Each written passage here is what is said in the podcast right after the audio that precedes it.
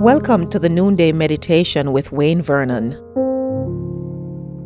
Acts chapter 13, 1 and following.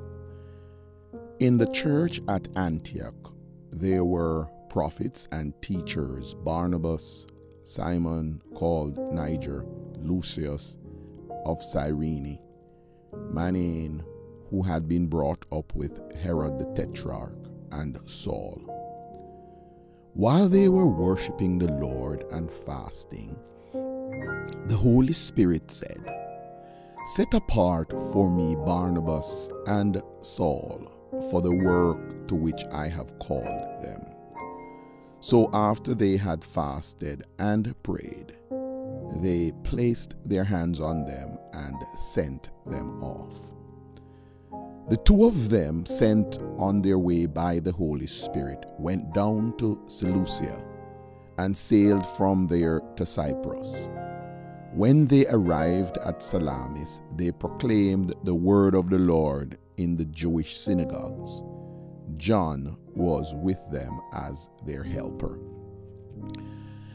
Friends, to this point in the book of Acts, the expansion of the Jerusalem group has been basically localized, despite our Lord's instruction to spread the gospel to Judea, Samaria, and to the ends of the earth. The movement out of Jerusalem into other areas was generally unintentional, and in fact, it was now driven by persecution. The text indicates in Acts chapter 8 1 and following, that on that day, that is the day when Stephen was martyred, a great persecution broke out against the church at Jerusalem, and all except the apostles were scattered throughout Judea and Samaria. In Acts 13, however, the ad hoc movement of the gospel came to an end. On this occasion, while the Antioch group was worshiping God and praying, the Holy Spirit provided instruction regarding the commission given to the apostles by the risen Lord. The Holy Spirit said, This was direct instruction regarding the commissioning of these two specific persons for the missionary task. There are a few observations regarding the instruction given to the church in Antioch that I wish to highlight. First, the work of God cannot be done unintentionally. We have to be deliberate about it. Friends, I believe that the Holy Spirit allowed the apparent unintentional ministry to happen over time because it was furthering His cause. However, the time had come for the community to become purposeful about the Missio Dei. The spread of the gospel, motivated by persecution, was commendable, but simply not enough.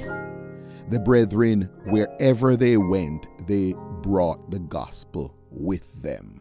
The Holy Spirit tolerated the movement influenced by circumstances but he desired it to be more than that. Loved ones, God does not want his church to be driven by development in society. That would seem to suggest that he does not have a plan. As a church, we need to listen to the Holy Spirit and be open to his instruction regarding the body. We're in a country that is recognized as an immigrant receiving country. And the temptation is for us to follow the movement of the gospel as immigrants move into the country with the gospel into various areas. But the deliberate spread of the gospel into the majority culture needs to happen by the church. It has to be purposeful and deliberate.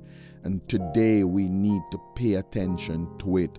Let us be attentive and alert to the voice of the Holy Spirit today regarding the spread of the gospel. Let us be appreciative of his instruction and let us be prepared to action His directives. Let us commit that the growth of our church will not be by happenstance, but by divine directive. And let us pray that individually as well as corporately, we would embrace that today. Should you desire further instructions in these matters, please feel free to text the number 647 696 0422. And should you desire to surrender your life to the Lord Jesus Christ, please text the word salvation to this number as well. We would love to hear from you today and somebody standing by to journey with you. If you have not yet secured your copy of my book, Six Practices of Effective Leadership, today is a good day for you to s- secure your copy. You could get your copy on Amazon, and the link is conveniently provided for you in the description below. If you're in Canada, you can pick up your book at the West Toronto Church of God at 1655 Wilson Avenue. And if you're in Jamaica, you could get your copy at the Montego Bay, Mandeville, Waltham Park, and Sterling Castle New Testament Churches of God, as well as the bookshop at the head office of the New Testament Church of God, located in Roden, Spain, Old Harbor. We would love to hear from you also how core leadership services may journey with your church or organization to prepare your leaders.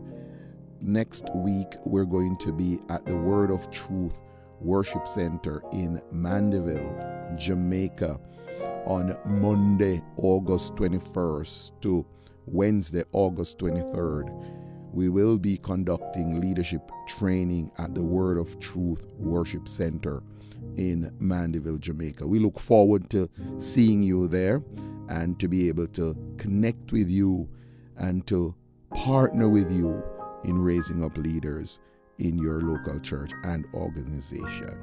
May the grace of our Lord Jesus Christ be with you all. Thank you for listening to the Noonday Meditation with Pastor Wayne Vernon. Please forward this study to your friends, your relatives, associates, neighbors, and all those persons in your social network. If you have a prayer request, please feel free to communicate with us and we will commit to supporting you in prayer. Until we meet again tomorrow, Shalom.